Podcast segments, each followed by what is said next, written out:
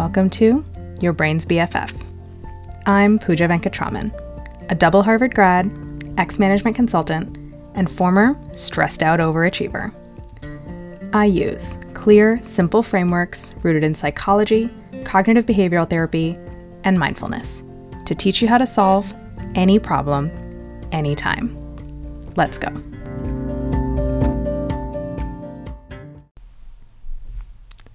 Seven assumptions that have gotten you this far, but are now holding you back. Part 3. So, we've already talked about two assumptions that got you this far and are now holding you back. Old assumption 1 there's a clear path that I'm supposed to follow.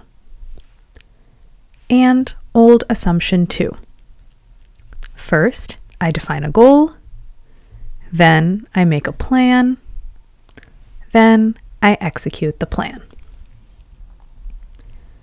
Today, let's look at the third, now unhelpful assumption.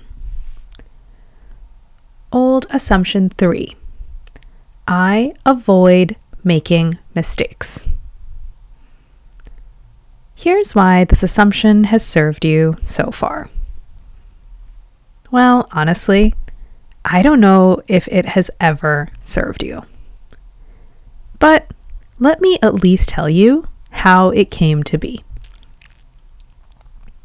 If you're anything like me, you don't even like hearing the word mistake, much less actually making one. But what is a mistake, really? Here's all it is a gap between what you aimed for and what you got. If you aimed for an A and got a C plus. If you aimed to get that job and you didn't. If you aimed to charm that person and they told you, no thanks. The reason the gap is so painful is not because it exists. The gap is just a gap. It's just a boring, neutral fact in the world. The reason that gap is so painful is because of what we make it mean. We take that totally boring fact and we make it mean something like something is wrong with me. I'm never going to succeed. I'm the only one who can't figure this out. Or insert any other deepest, darkest fear. It is not the gap that's painful, it's those thoughts. And so far, on the prescribed path with your clear goals and your step by step plans, you've been able to get away with avoiding making mistakes. In fact, you may even have been rewarded for how few mistakes you make and how great you are at everything. You may have even made it part of your identity. I don't make mistakes. That's something that sad, embarrassing, pathetic people do. I have my shit together. And I don't screw things up. And so, you try very, very hard not to make any mistakes. You avoid situations where you might make them. And, God forbid, if you do make one, you avoid looking at it or even thinking about it because it really, really hurts. And here's why this assumption is holding you back now.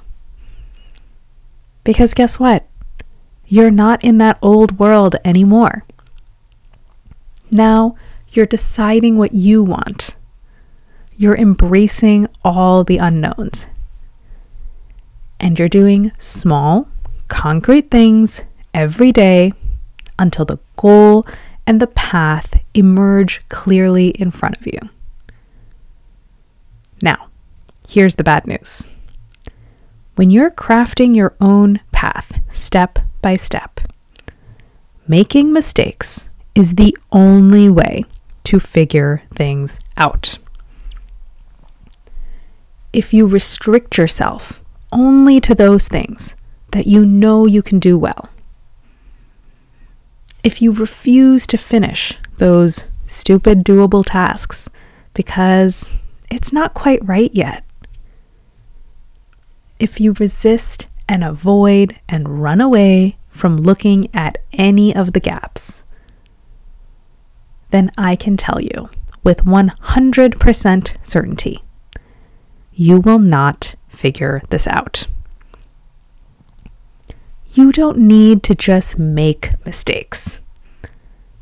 You need to collect mistakes. You need to rack up mistakes the same way you've racked up awards. You need to go out guns blazing, determined to make as many mistakes as possible. Your mistake velocity needs to be so high that you are rocketing out of the solar system with the breakneck momentum of all of your monumental fuck ups.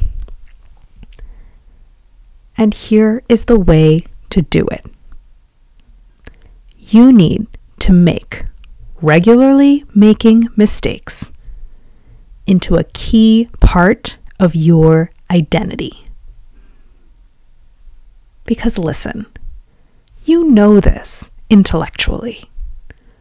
Of course, making mistakes is the only way to learn. There's no big mystery about that at all. But the reason we struggle to embrace the mistake making lifestyle is because we're hooked on our I do things well identities. And through the lens of that identity, every mistake and every gap looks like a sign that we're failing. But the gap is just a fact. We can make it mean anything we want. What if it's data and you're the researcher who loves tinkering around and figuring things out? What if it's a challenge and you're the warrior, braving the winds of the unknown to win your treasure? What if it's a tally and you're the dutiful student racking up at least 10 mistakes this month because I told you to? What if it's a sign that you're on the right path? What if it's proof that you're definitely going to get there? Because guess what? It is. So, if the old assumption was, I avoid making mistakes, here's the new one. New assumption number three the one who makes the most mistakes wins. P.S. This was the hardest lesson for me to learn by far. It takes not only an identity shift, but a serious mastery of managing and processing unpleasant emotions. But it's also the best lesson of all. Because once you master it, you can do literally anything. So if you want some help to make this shift and make it stick, come talk to me. Go to the episode description, click the link, book a consult.